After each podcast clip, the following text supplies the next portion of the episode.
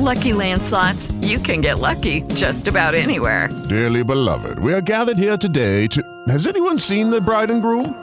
Sorry, sorry, we're here. We were getting lucky in the limo and we lost track of time.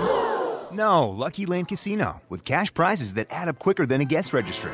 In that case, I pronounce you lucky. Play for free at LuckyLandSlots.com. Daily bonuses are waiting. No purchase necessary. Void were prohibited by law. 18 plus. Terms and conditions apply. See website for details. Okay, round two. Name something that's not boring. A laundry?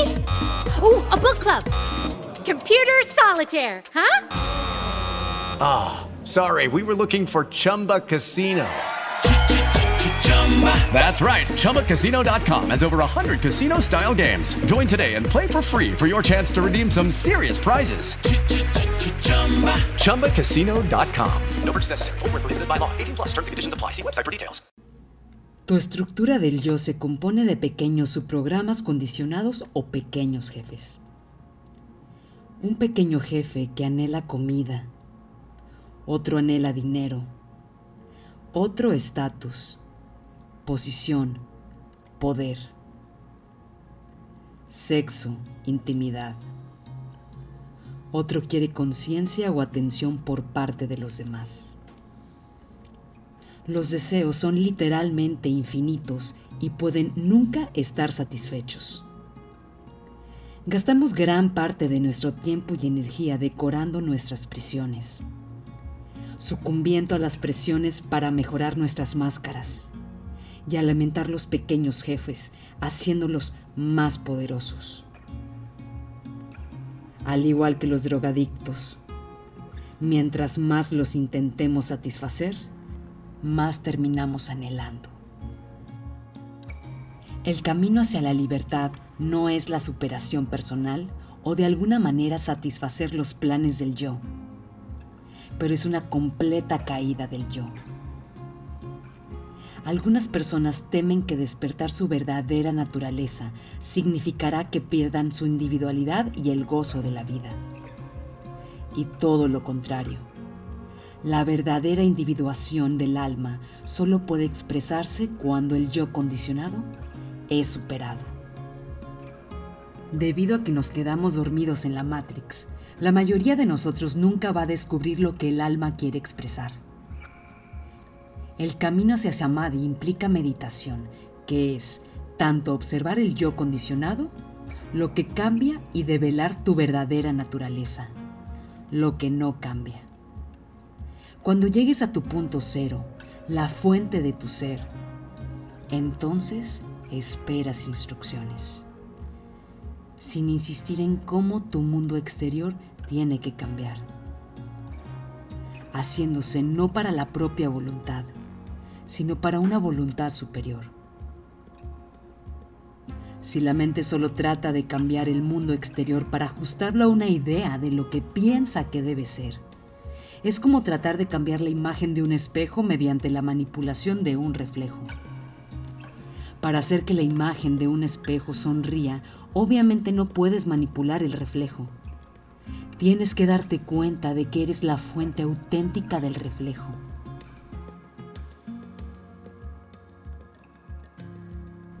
Una vez que te das cuenta del auténtico ser, entenderás que nada en el exterior necesita cambiarse. Lo que cambia es la energía interior consciente e inteligente o prana, que se libera de los patrones condicionados y se hace disponible para que sea dirigida por el alma. Solo puedes tomar conciencia del propósito del alma cuando eres capaz de ver al yo condicionado junto a sus interminables búsquedas y dejarlas ir. En la mitología griega, decían que los dioses condenaron a Sísifo a repetir una tarea sin sentido por toda la eternidad. Su tarea era empujar sin cesar una roca hasta la cima de una montaña, solo para luego rodarla hacia abajo de nuevo. El existencialista francés y ganador del Premio Nobel, Albert Camus vio la situación de Sísifo como la metáfora de la humanidad. Él hizo la pregunta, ¿cómo podemos encontrar significado en esta existencia tan absurda? Como humanos, trabajamos sin parar construyendo un mañana que nunca llega. Y entonces morimos. Si realmente nos damos cuenta de esta verdad, entonces nos volveremos locos al identificarnos con nuestras personas egoicas. O despertaremos y seremos libres. Nunca podremos tener éxito en la lucha exterior porque es solo un reflejo de nuestro mundo interior. Como la broma cósmica, el absurdo de la situación que se hace evidente cuando hay un completo y absoluto fracaso del yo egoico intentando despertar a través de sus actividades inútiles. En el Zen hay un dicho, antes de la iluminación, cortar leña, acarrear agua.